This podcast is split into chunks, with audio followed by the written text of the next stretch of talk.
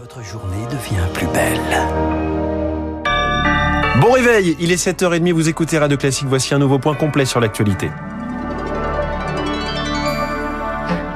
La matinale de Radio Classique avec François Geffrier. 7h30, c'est le journal essentiel de Charles Bonner, journal qui commence avec une visite à la Maison Blanche et un discours devant le Congrès américain. Le premier déplacement à l'étranger depuis le début de la guerre du président de l'Ukraine, Volodymyr Zelensky aux États-Unis, acté l'unité des deux pays dans la guerre que mène le premier qui ne se rendra jamais contre la Russie avec le soutien du second, une nouvelle aide débloquée 45 milliards de dollars et la livraison de missiles patriotes Léonard Cassette très attendu sur le terrain. Ce système de défense anti-aérien américain, très sophistiqué, doit permettre à l'Ukraine de renforcer son arsenal, car avec une aviation décimée, le pays est aujourd'hui vulnérable face aux menaces venant du ciel. Marc Chassillan est consultant dans le domaine de la défense. C'est un système anti-aérien dit de longue portée, donc ça permet d'abattre des bombardiers, des chasseurs, des drones de grande dimension ou des missiles de croisière jusqu'à des distances supérieures à 100 km. Ça permet de créer ce qu'on appelle une bulle de protection. On interdit l'accès à une portion du ciel. La livraison de ces missiles, armes défensives destinées à protéger des infrastructures stratégiques,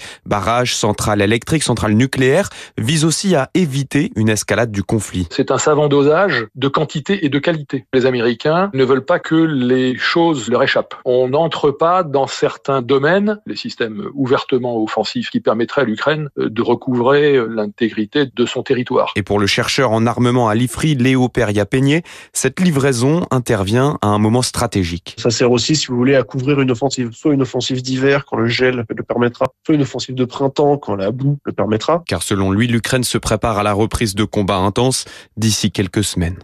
Des combats intenses qui devront prendre fin un jour et si possible sans suivre la stratégie de l'anéantissement selon Emmanuel Macron dans une interview au Monde. Ce matin, le président français espère des discussions quand les Ukrainiens le voudront et exclut à ce stade une adhésion de l'Ukraine à l'OTAN pour ne pas provoquer la Russie. Mais pour le moment, des discussions ne sont pas prévues car dans l'autre camp, la Russie ne semble pas reculer. Vladimir Poutine réunissait hier les hauts responsables de l'armée pour fixer les objectifs l'an prochain et l'heure n'est pas à la sobriété militaire. L'ambition est d'avoir un million et demi de soldats, de développer un arsenal, notamment nucléaire.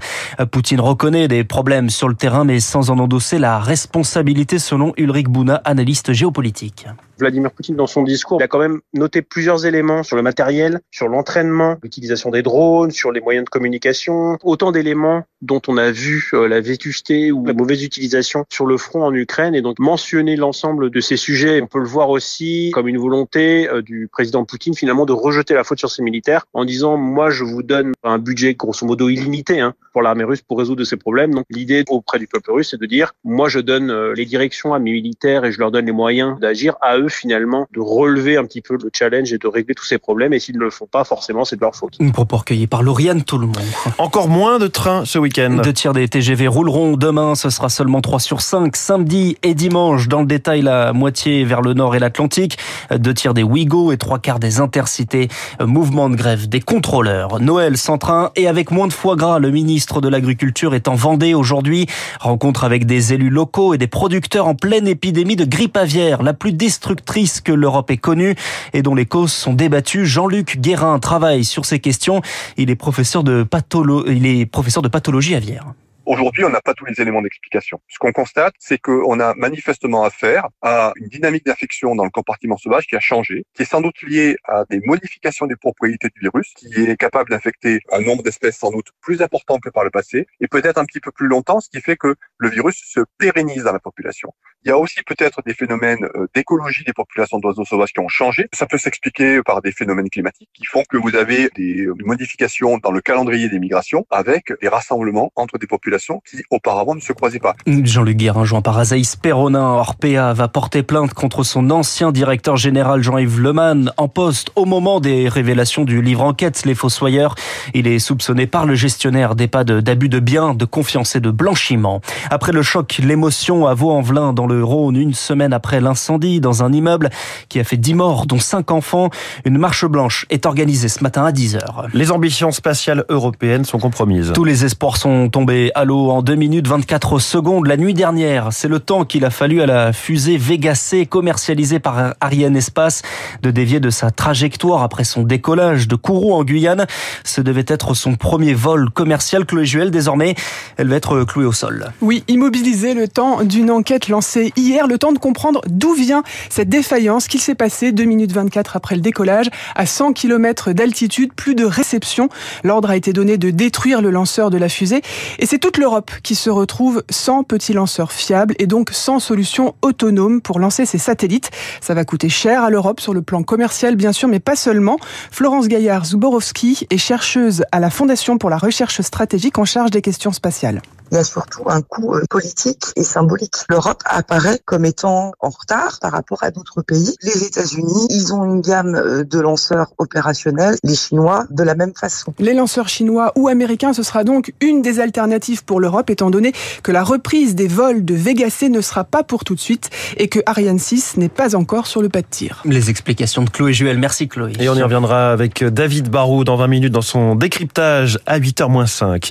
Charles, un rappel toujours nous sommes le 22 décembre, ce qui signifie que dans trois jours, c'est Noël. Et que fait-on à Noël? Eh bien, on offre des cadeaux. Encore faut-il les avoir achetés, ou plutôt les avoir commandés auprès du Père Noël. Et cette année, vous pourriez recevoir des objets ou même des vêtements de seconde main. C'est écologique, c'est moins cher et c'est le reportage de Zoé Pallier avec ses Français à la recherche de cadeaux d'occasion. À la caisse de cette friperie parisienne, deux fois plus de passages qu'il y a deux ans et de plus en plus de clients qui demandent des papiers cadeaux. J'ai trouvé, euh, je parle pas trop fort parce qu'elle est derrière, mais un pull pour ma sœur. Elsa passe des heures à fouiller, remuer les piles de vêtements d'occasion, plus seulement pour elle, mais aussi pour en offrir. Il y a tellement de production de vêtements qu'on n'a plus besoin d'en fabriquer. Et depuis que moi je m'habille que en seconde main, j'ai du mal aussi moi à aller dans des boutiques pour faire plaisir et acheter euh, des vêtements de première consommation. Pour Sacha, 21 ans et demandeur d'emploi, il y a surtout un argument économique. J'ai juste un budget de 100 euros et je dois faire des cadeaux pour 6 personnes. Avec la seconde main, ça se fait. Pour ma copine, j'ai pris une nouvelle chemise pour 5 euros. Alors que j'ai vu les prix neufs, c'est 60, 70.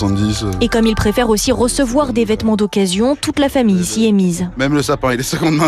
C'est un sapin en plastique, je pense qu'on l'a racheté sur le bon coin. Pour attirer ces nouveaux clients, de grandes enseignes mettent elles aussi en avant des articles d'occasion.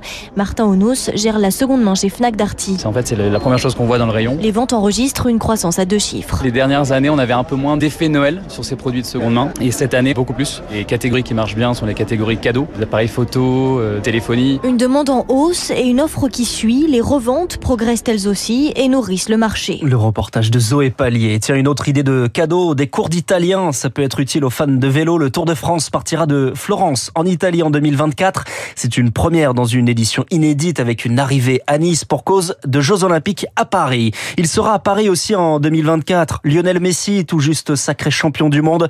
Il a donné son accord pour prolonger avec le PSG son contrat arrivé à échéance l'été prochain. C'est ce qu'on apprend ce matin dans le Parisien aujourd'hui en France. Vous avez parlé de Lionel Messi et des Italiens. Je vous dis donc euh, muchas gracias et euh, grazie mille, mon cher. vous êtes, vous êtes trilingue. C'est vraiment incroyable. Ma compétence linguistique euh, me surprend moi-même. Merci beaucoup, Charles. À tout à l'heure pour le rappel des titres à 8h30. Il est 7h38. Il n'est pas trop tard pour faire des dons à des associations et les déduire de votre impôt sur le revenu de 2022. Mais l'inflation risque de jouer contre les dons. On en parle dans les spécialistes avec la directrice générale de la Fondation de France dans un instant.